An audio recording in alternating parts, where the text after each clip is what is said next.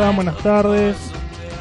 Bienvenidos otra vez a los que nos escuchan en vivo a este espacio en Radio Capital. Estamos en radiocapital.com.ar y en las redes sociales en vivo. Recién hicimos un, un pequeño vivo para Instagram.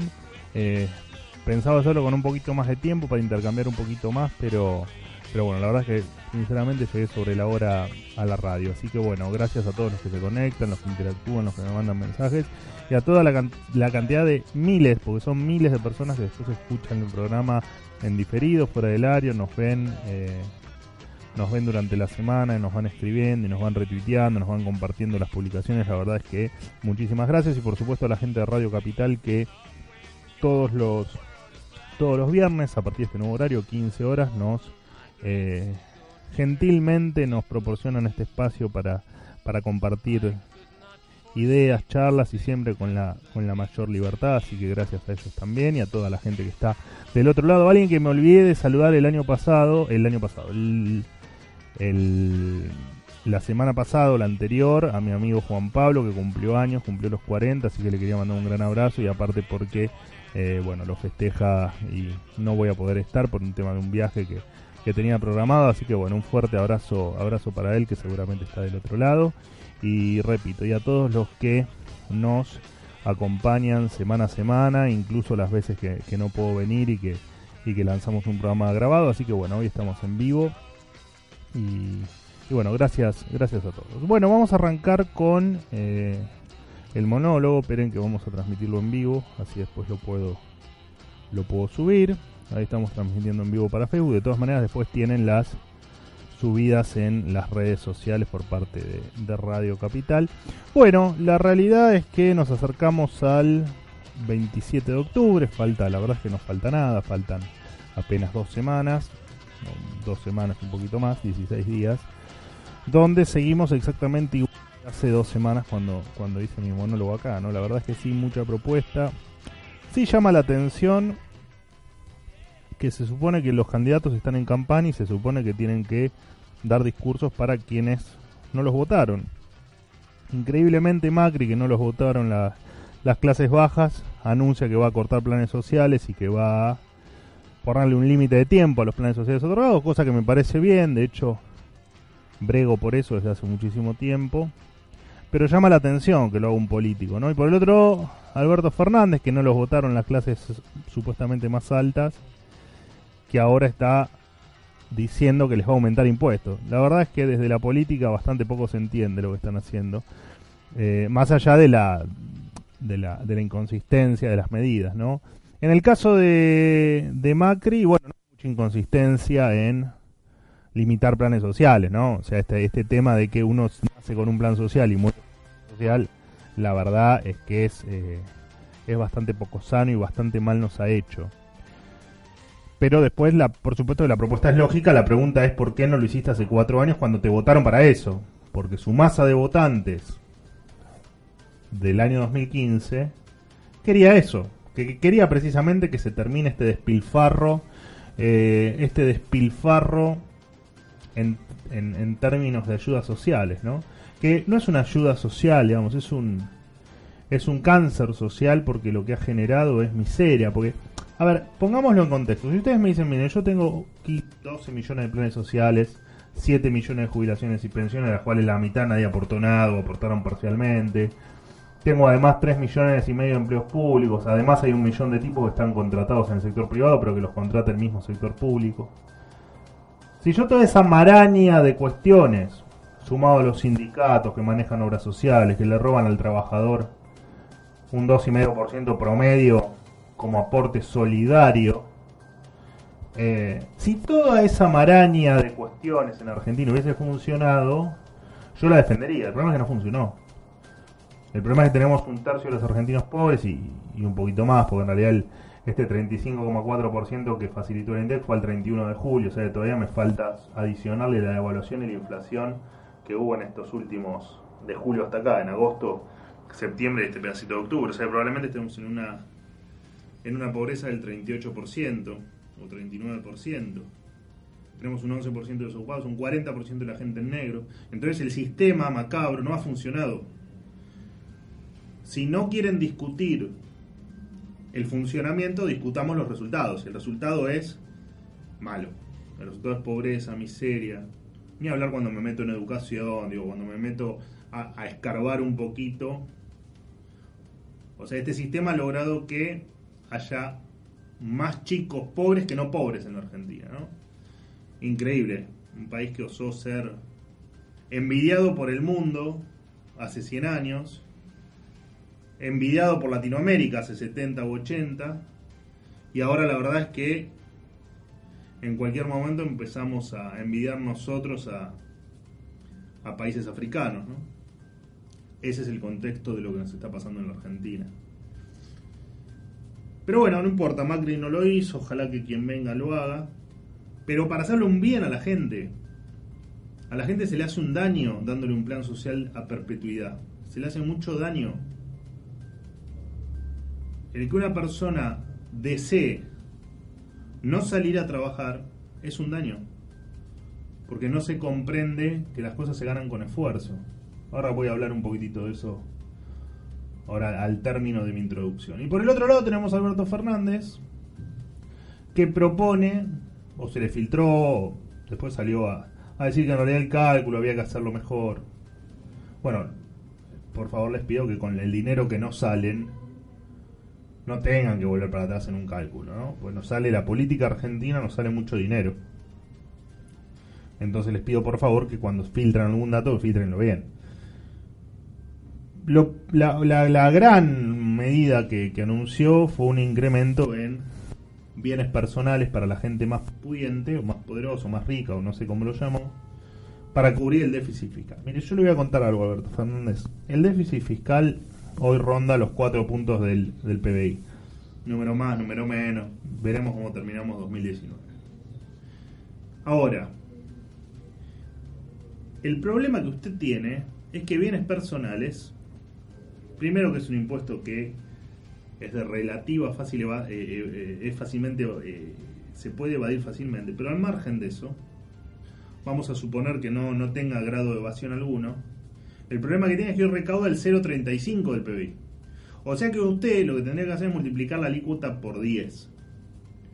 Por lo tanto, si yo multiplico la alícuota por 10, hablemos de una alícuota de el 0,50 promedio, porque en realidad bueno, hay exenciones y hay diferentes y la alícuota se va tenía una alícuota escalonada a medida que pasaban los años, descendente, pero pongámosle el 0,50 como para redondear.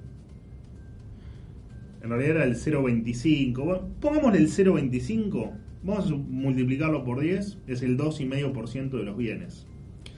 Suponiendo que yo no pague ningún otro impuesto, ningún otro impuesto, el Estado me está sacando todo lo que yo tengo en 40 años. ¿Se entiende, no? O sea, el impuesto que propone Alberto Fernández es sacarnos todos los bienes en 40 años. Si a eso yo en la cuenta le mezclo el resto de los impuestos, yo creo que en 4 o 5 años, no hice la cuenta, pero creo que en 4 o 5 años el Estado se nos queda con todo. Entonces, la verdad es que me parece poco prudente hacer anuncios sin algún grado mayor de análisis. No pido demasiado, pido simplemente que sean prudentes. Y la prudencia está señores políticos, en presentar planes consistentes y serios. El plan consistente no es eliminar planes sociales nada más, o ponerles un límite. El plan consistente no es aumentar bienes personales y multiplicarlo por 10. No lo es, no ha funcionado. Le recuerdo que bienes personales no existía hace 20 años. ¿Se entiende?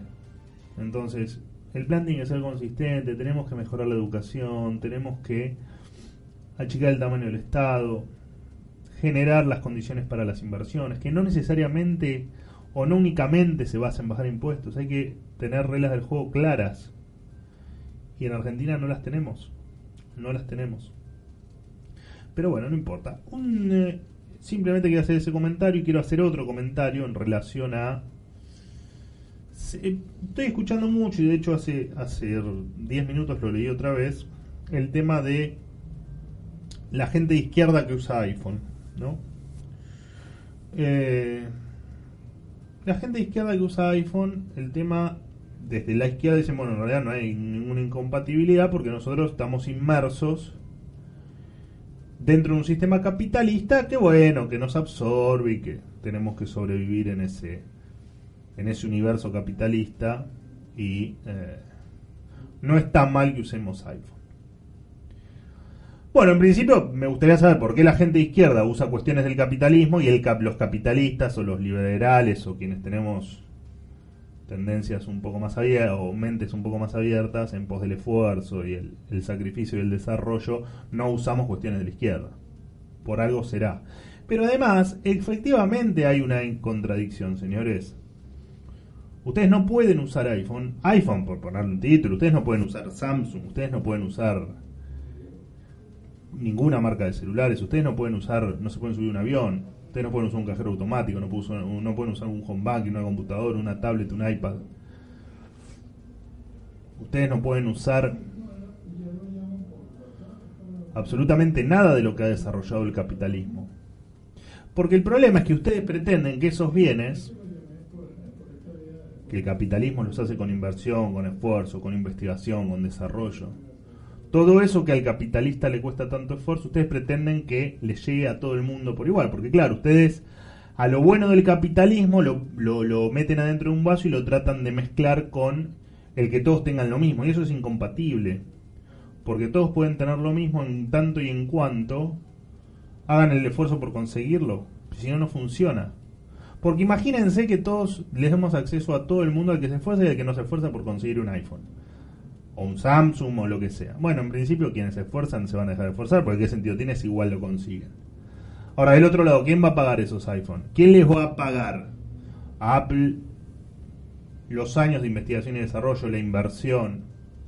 El que se la juegan al sacar cada modelo, ¿eh? porque les recuerdo que Apple estuvo técnicamente fundida hace 25 o 30 años por haber errado, por haber equivocado sus productos y siguieron invirtiendo y siguieron apostando. Entonces ustedes no pueden utilizar los frutos del capitalismo con ideas socialistas, no pueden porque es incompatible, señores, porque el capitalismo existe gracias al esfuerzo de muchos, a la inversión de muchos, al riesgo de muchos. No existe gracias a la holgazanería o al que todos tengamos lo mismo.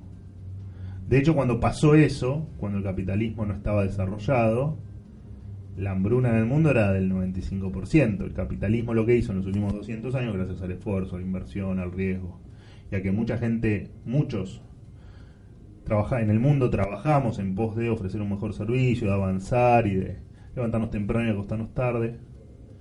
En esa lógica, la hambruna en el mundo ha desaparecido prácticamente.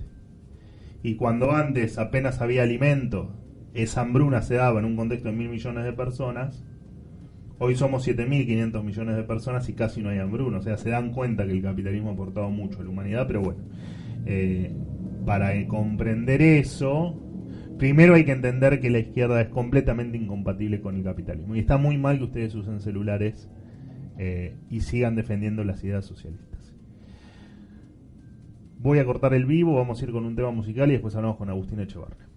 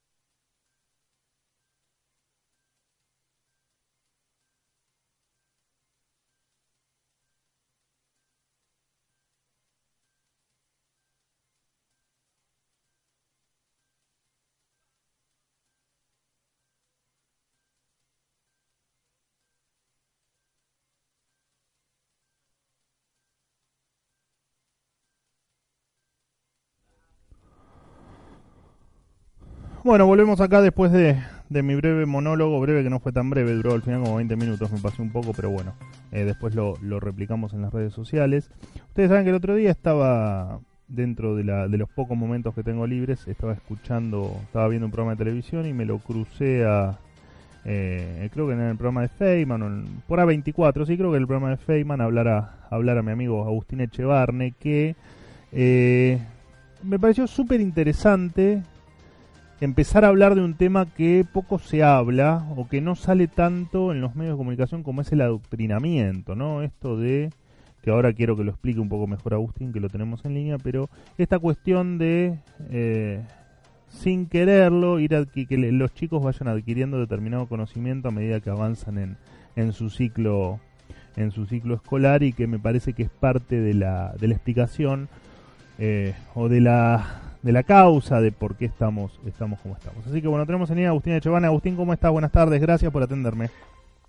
Muy bien, buenas tardes Manuel, un placer hablar contigo. No, por favor, te agradezco muchísimo. Sé que estás extremadamente ocupado, pero la verdad es que no lo podía dejar pasar. Bueno, un poco lo hablé con vos ayer en, por mensajito en privado, eh, eligiendo un poco los temas que íbamos a tocar. Y la verdad es que me pareció súper interesante la charla que tuviste, creo que con, con Eduardo Feynman, ¿verdad? Sí, estuve con Eduardo y es un tema que vengo mostrando en, Instagram porque les pedía, les pido a la gente que me envíe casos que consideren que son de adoctrinamiento, ¿no? Y la verdad es que la cantidad de cosas que me mandan son impresionantes, cosas que yo ya lo sabía porque hace años que vengo mirando los libros de texto, los manuales de texto de los colegios públicos y privados, y, tienen un sesgo marcadamente izquierdista.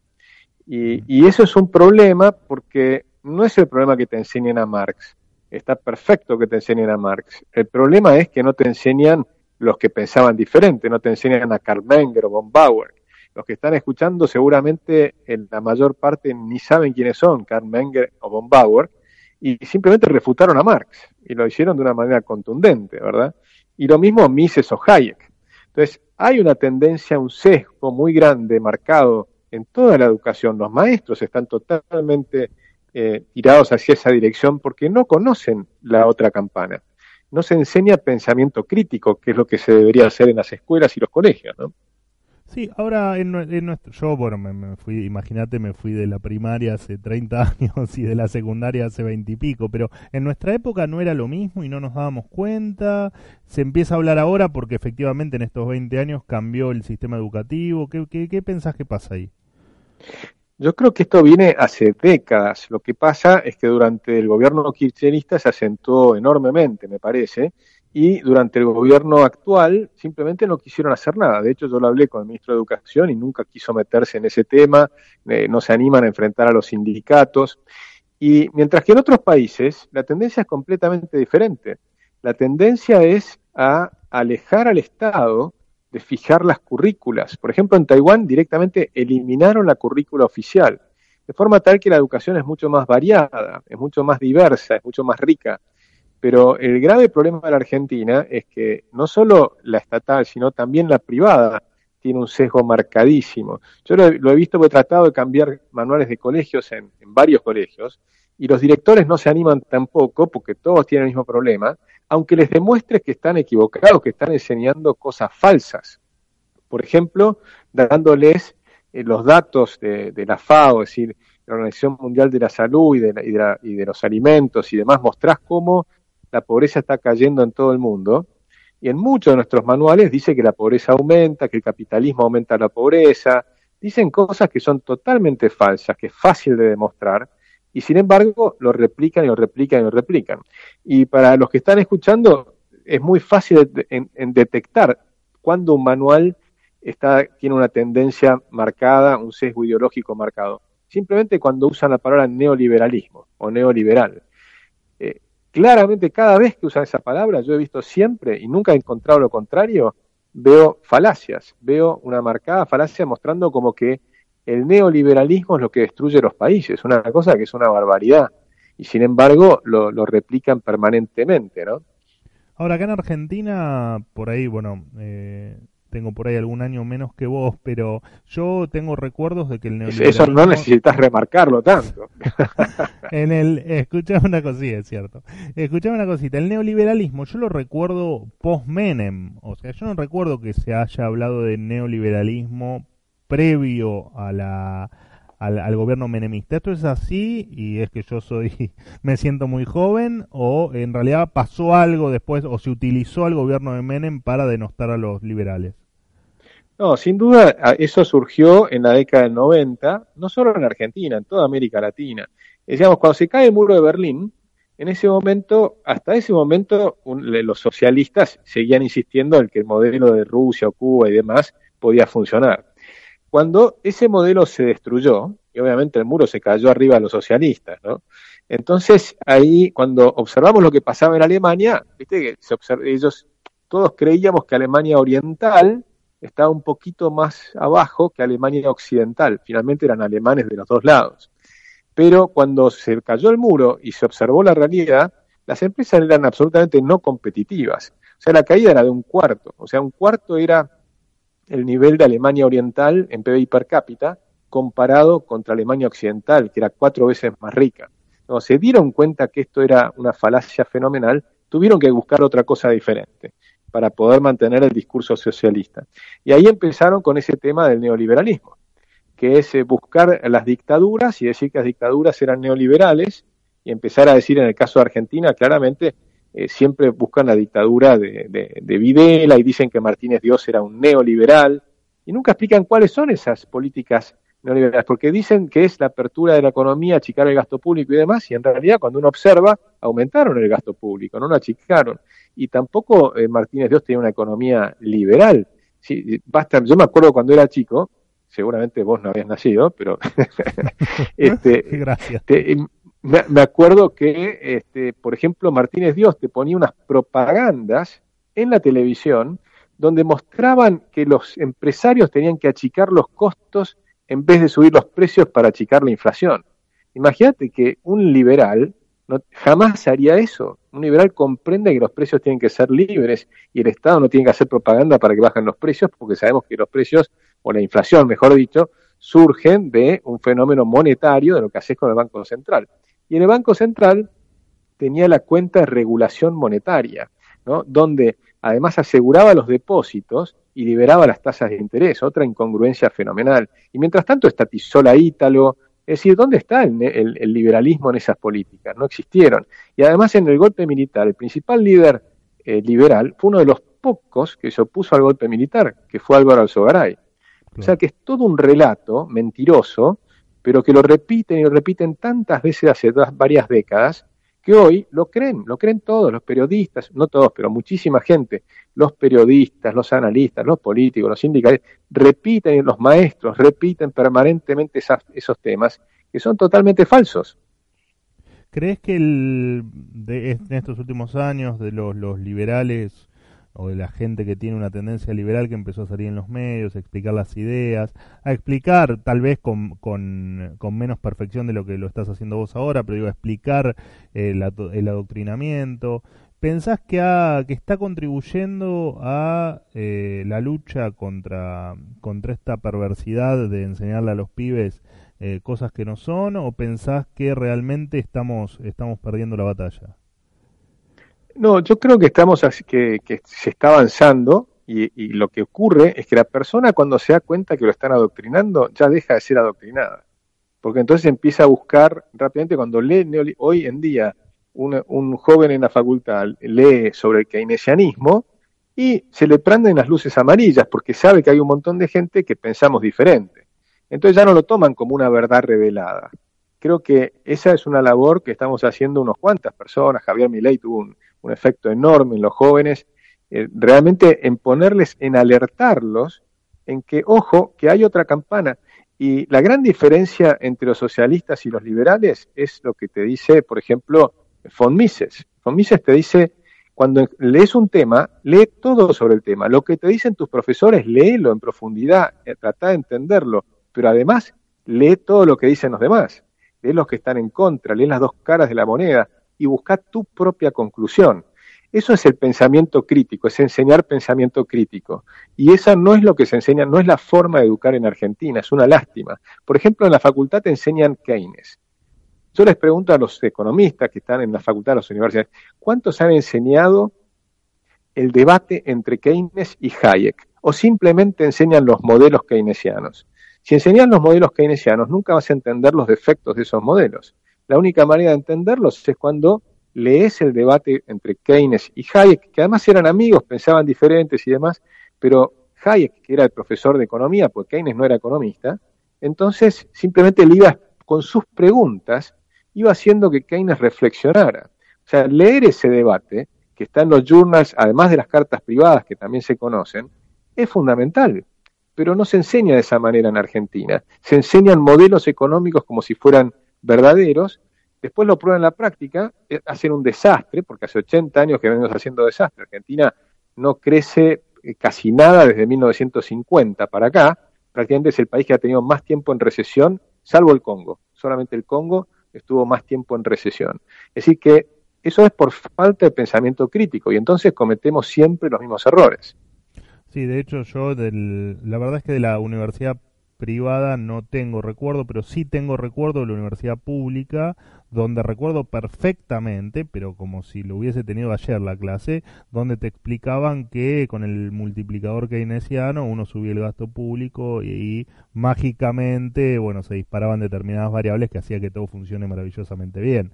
Eh, por lo tanto, bueno, 20 años, al menos 20 años de adoctrinamiento hacen, hacen mucho daño. Y vos sabés que de las cosas que fuiste publicando vos sobre lo que te mandaron por Instagram, eh, algunas me han llegado y algunas he, he, podido leer y lo que me llamó la atención es que es bastante dirigido el ataque hacia el liberalismo. Porque al principio de la charla me quedé con que vos decías que en definitiva, bueno, nos enseñan la historia o la, o, la economía de manera parcial, ¿no? Que solo enseñan Keynes y no enseñan la otra parte. Yo creo que enseñan la otra parte de una manera bastante transgiversada, porque leía en muchos casos que te daban un multiple choice y te ponían, bueno, ¿quién destruye la economía? Y te ponían el Estado o los neoliberales, ¿no? Y tenías que marcar los neoliberales. Me pareció muy impresionante. Y creo que es de un texto que lo, o de una, de una foto que subiste o que compartiste vos.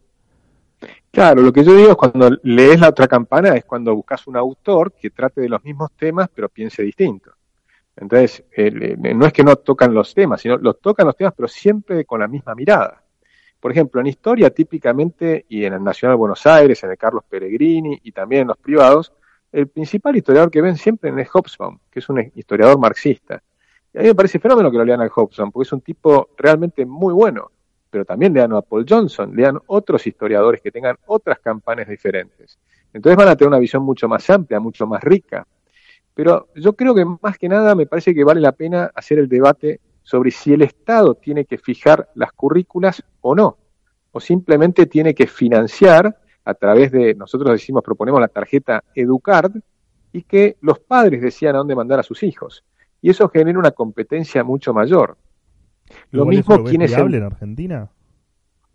Totalmente. Yo lo veo re viable. O sea, la pregunta es, primero tenemos que ganar el debate, obviamente, para convencer a los argentinos. Pero una vez que los convences a los argentinos, el sistema es fantástico y se está empezando a aplicar en muchos países del mundo. Se está empezando a aplicar en Estados Unidos, pero también en Suecia. O sea, Suecia no tenías la libertad de elegir. Hasta que en 1992 ganó un partido liberal con el lema de Milton Friedman, la libertad de elegir sale a los padres que elijan la educación de sus hijos. Pero además ahora, con los avances de las neurociencias, sabemos que los chicos son todos diferentes y son distintas formas de pensar, de, distintas inteligencias. Hay 10 inteligencias diferentes, con lo cual no hay un modelo para enseñar. Tiene que haber diferentes modelos para enseñar y de acuerdo a cómo es tu hijo lo mandás a un colegio o a otro. Pero la gran diferencia con la tarjeta Educar contra el sistema actual, que vos en la actualidad, claro, la persona que va al sector privado puede elegir, pero pagando. Pero el que no puede pagar, el que simplemente va a la educación estatal, no puede elegir, tiene que ir a la educación estatal, que además es monolítica, es, en lugar de enseñar a cooperar, al progreso y demás, la pedagogía que utilizan es la de un marxista que se llama Freire, pero permanentemente lo veo en todos lados, que es la pedagogía del oprimido. Ya el título del libro te lo dice, la pedagogía del oprimido y lo dice explícitamente Freire, que lo que trata de hacer es que la gente se sienta oprimida por el capitalismo y entonces busque la lucha de clases. O sea, eso es lo que nos enseñan todos nuestros chicos. Entonces, ¿cómo salir al mercado laboral a buscar trabajo si lo que te han enseñado es que el capitalista lo tenés que odiar? En lugar de decir, a ver, ¿qué puedo ofrecer yo al mercado? ¿Cómo me puedo mejorar? ¿Cómo puedo entrenar? ¿Cómo puedo mejorar mis habilidades para ofrecer lo mejor posible y ganar más plata?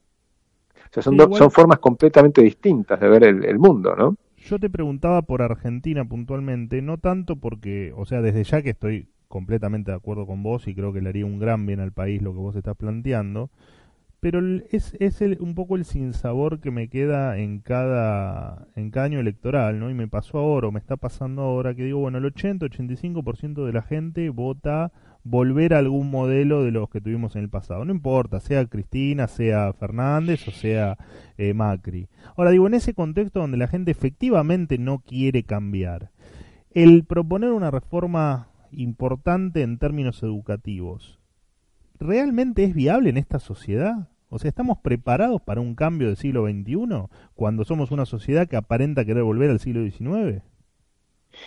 Mira, eh, vos lo dijiste bien, aparenta que volver al siglo XIX. Yo no creo que esa sea la situación. Creo que se van dando cuestiones de eh, lo que pasa cuando la gente vota ex ante con el resultado ex post. Es decir, cuando los argentinos votaron a Alfonsín, lo votaron porque estaba recitando el preámbulo de Alberdi que decía vamos a ser abiertos y libres. ¿no? Abiertos, recitaba el preámbulo de la Constitución Nacional, ¿no? que dice los beneficios de la libertad no los beneficios del socialismo. Alfonsín recitaba los beneficios de la libertad, por eso lo votaron. Después puso socialismo y le fue pésimo y terminó en hiperinflación. Pero la gente no lo votó por eso. Después lo vas mirando, cuando la votan a Menem, finalmente lo votan porque el otro te había dejado en hiperinflación. Pero eso obviamente no era un motivo eh, para volver a votar al, radicalismo. Y era como la opción más grande. Es verdad, tenías la opción de la OCDE, pero era más pequeña y la gente no la conocíamos demasiado bien. Después en el 95 lo vuelven a votar a Menem, cuando ya vieron lo que había hecho, privatizaciones, reformas en pro de la libertad, había bajado la inflación a cero, es decir, tenías una situación fenomenal. Cuando vos vas mirando cada votación, de la Rúa lo votaron porque decía yo voy a mantener el modelo de Menem, pero voy a ser más honesto. O sea, de nuevo votan en positivo, para ir mejorando. Yo creo que la gente en gran medida vota. Después, eh, lo de Kirchner fue una, una, una cosa medio insólita porque sacó 22% de los votos, cuando en realidad la mayoría había votado a López Murphy, Lilita Carrió y Menem.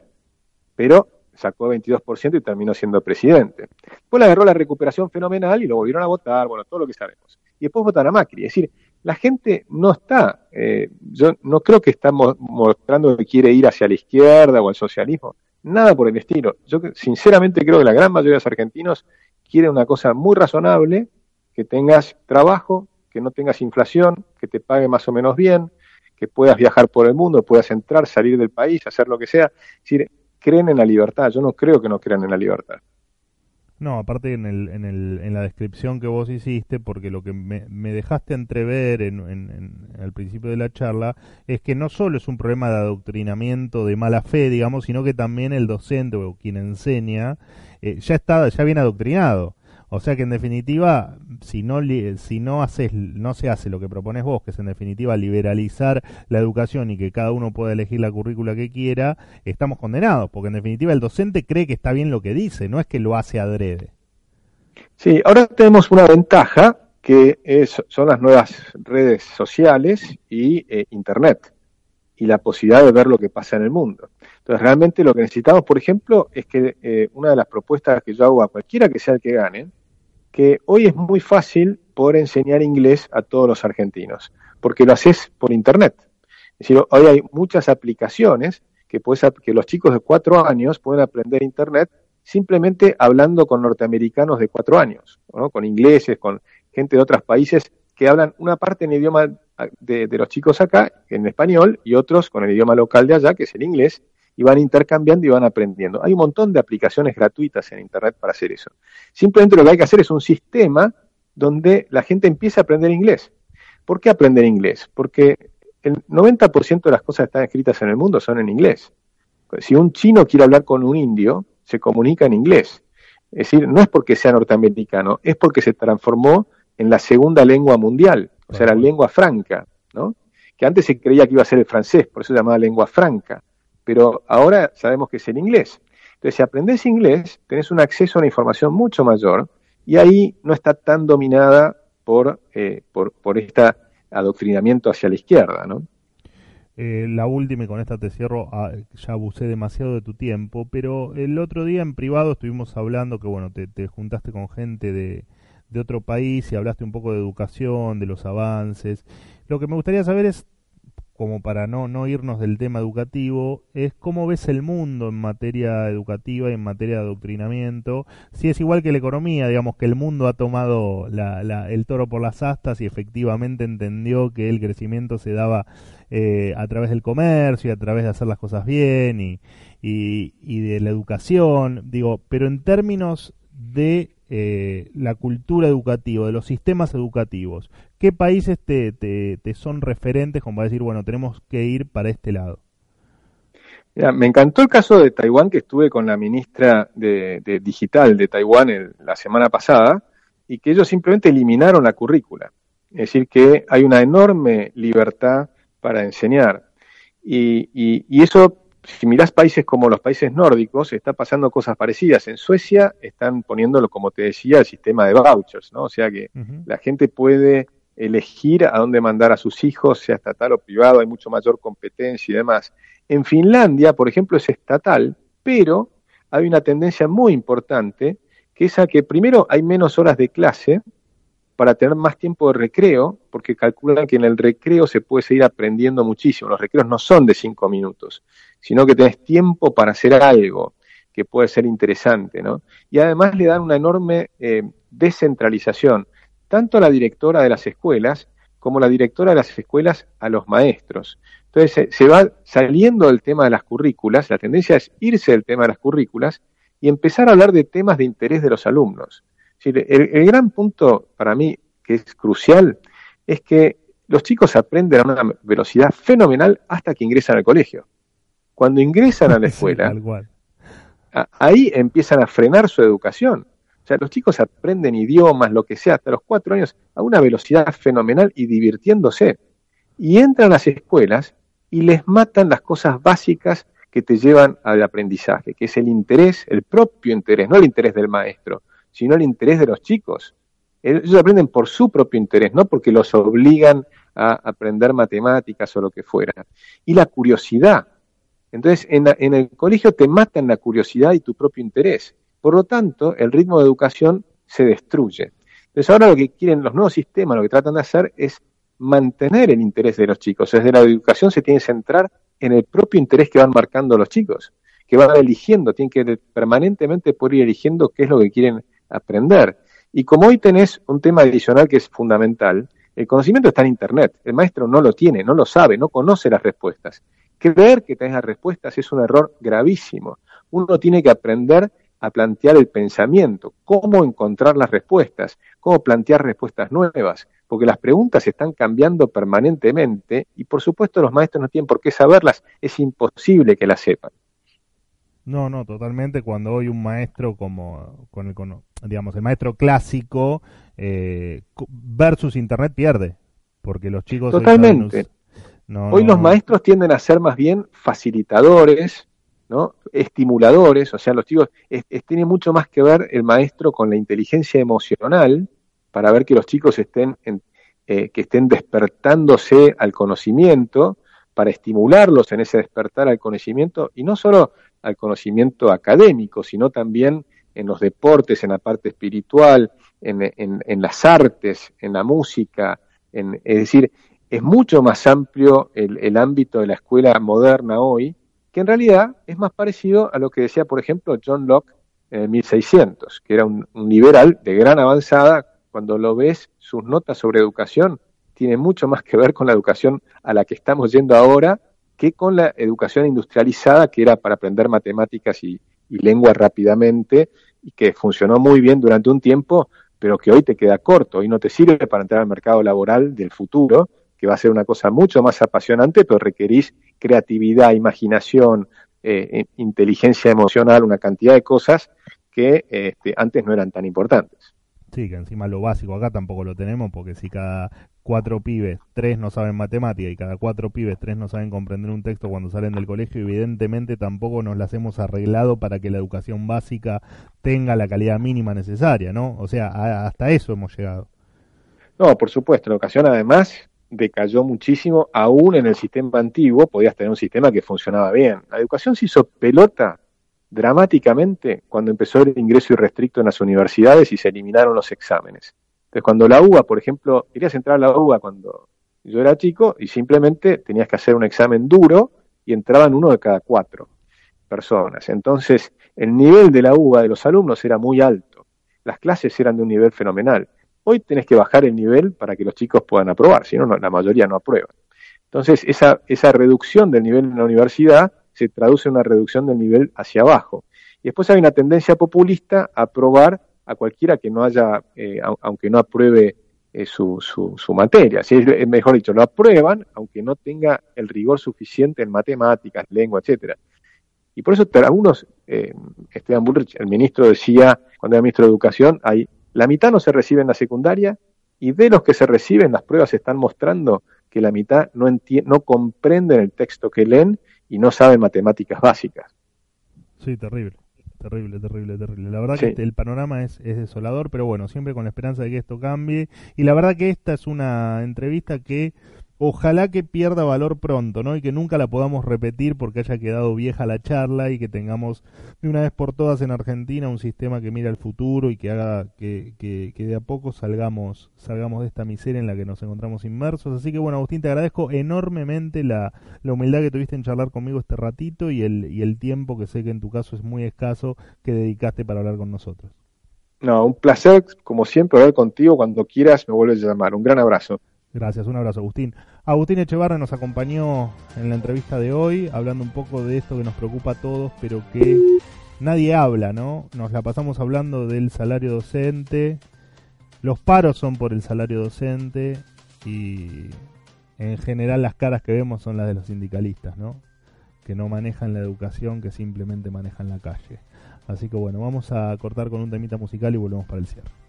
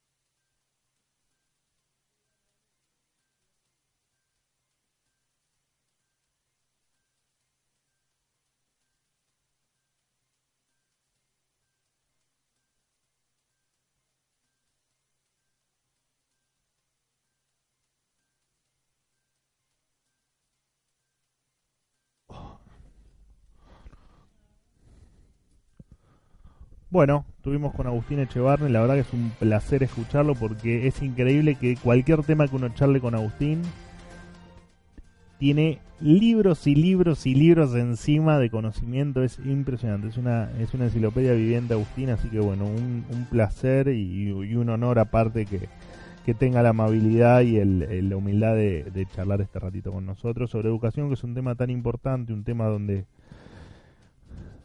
donde es una de las patas ¿no? que hacen a los países grandes. Eh, y donde en Argentina esa pata está quebrada.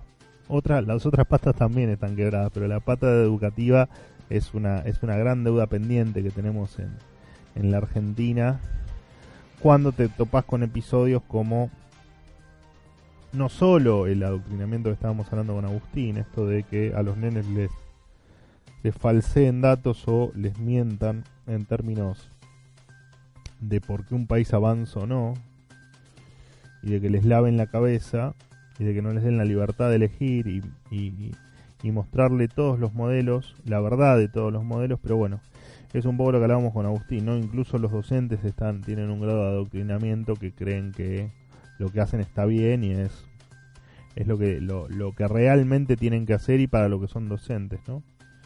Eh, pero bueno, lamentablemente estamos en esta, en esta coyuntura donde en Argentina la hemos empobrecido. Cuando vos empobreces un país, del otro lado indefectiblemente cometiste al menos dos errores. No cuidaste el capital humano, o sea, no cuidaste la educación y no cuidaste el capital físico. Entonces, no cuidaste la inversión, no cuidaste el, el capital, la máquina, el martillo, la carretilla, no, no, no, no cuidaste lo que te iba a hacer el, la casa, ¿no? Lo que te iba a ayudar a construir la casa. Y cuando no tenés educación, no tenés nada. Y hoy estamos en esa Argentina donde no tenés nada, porque no tenés educación. Y ojalá que eso se pueda cambiar. Agustín es un poco más optimista. Yo creo que si se puede nos va a llevar muchísimo más tiempo. Creo que los argentinos, la sociedad argentina está debatiendo cosas que no tienen ningún sentido y no debate las cosas importantes como por ejemplo qué hacer con la con la educación, ¿no? Es un poco lo que hablaba al principio, no estamos discutiendo planes sociales y estamos discutiendo eh, y estamos discutiendo la suba del impuesto a los bienes personales y no discutimos cosas importantes como la educación. Y me refiero a los políticos, ¿eh? me refiero a los que están en campaña, ¿no? A mí yo puedo hablar de lo que quiera porque eh, no tengo ni voy a tener un puesto ejecutivo y ni me presento en estas elecciones. O sea que, eh, pero ellos me parece que nos tienen que marcar qué vamos a hacer con la educación, que es un tema, un tema fundamental. Y si bien es fácil de resolver, porque precisamente uno tiene que darle libertad al sistema educativo, es tan difícil porque acá están metida la política y los sindicatos. Y en esa conjunción de actores nefastos, cargados de corrupción, de ineficiencia, o de atraso, bueno, va a ser, yo creo que va a ser muy difícil, ojalá porque todos, de alguna manera u otra, los que queremos una Argentina mejor en serio, bregamos por una Argentina educada, por una Argentina con libertad en su sistema educativo y por una Argentina donde dentro de 30 años podamos volver a ser el país que fuimos hace muchísimas décadas, ¿no? Un país que era envidiado por el mundo, no solo en lo económico, sino en lo en su calidad educativa y esa calidad educativa que nos hizo grandes, no una calidad educativa que solo servía para vanagloriarnos de lo que éramos, no, no, una calidad educativa que nos hizo extremadamente grandes, la misma que después un día nos hundió, ¿no? Nos hundió en la acompañados de las garras socialistas o de ideas que atrasan, nos llevaron a esta miseria a esta miseria que tenemos y que en algún momento tengo la esperanza o tenemos la esperanza, Agustín, yo y cientos y miles de gente, de personas que todos los días se levantan pensando pensando en una Argentina mejor. Así que bueno, eh, bueno, ya vamos terminando, son 15.57. La verdad que fue un programa bárbaro, me encanta hablar de educación y me encanta hablar con Agustín, que es un tipo que sabe un montón de todos los temas, pero la verdad que hoy fue un lujo porque eh, me encanta hablar cosas que no se hablan que no se hablan todos los días y que te deberían ser o deberían ser parte de la del, primer párrafo de la agenda de la agenda en Argentina. Así que bueno, gracias a todos los que estuvieron del otro lado. Gracias a la gente que nos acompaña siempre, gracias a Betina que está del otro lado, a Juan Manuel y a Luis que eh, nos hacen el aguante del otro lado. Juan Manuel que me prometió estar acá y eh, en alguno de estos, de estos viernes. Todavía no hemos podido coordinar, pero seguramente lo tengamos por acá acompañándome algún día. Y en lo que respecta a mí, voy a tratar este fin de semana de descansar, que lo necesito. Les mando un abrazo a todos y eh, buen fin de semana largo para todos. Quien tenga que descansar, que descanse y que quien tenga que trabajar, que trabaje y quien tenga que estudiar, que estudie, porque este país lo vamos a sacar adelante cuando cada uno de nosotros haga lo que tiene que hacer. Un abrazo para todos.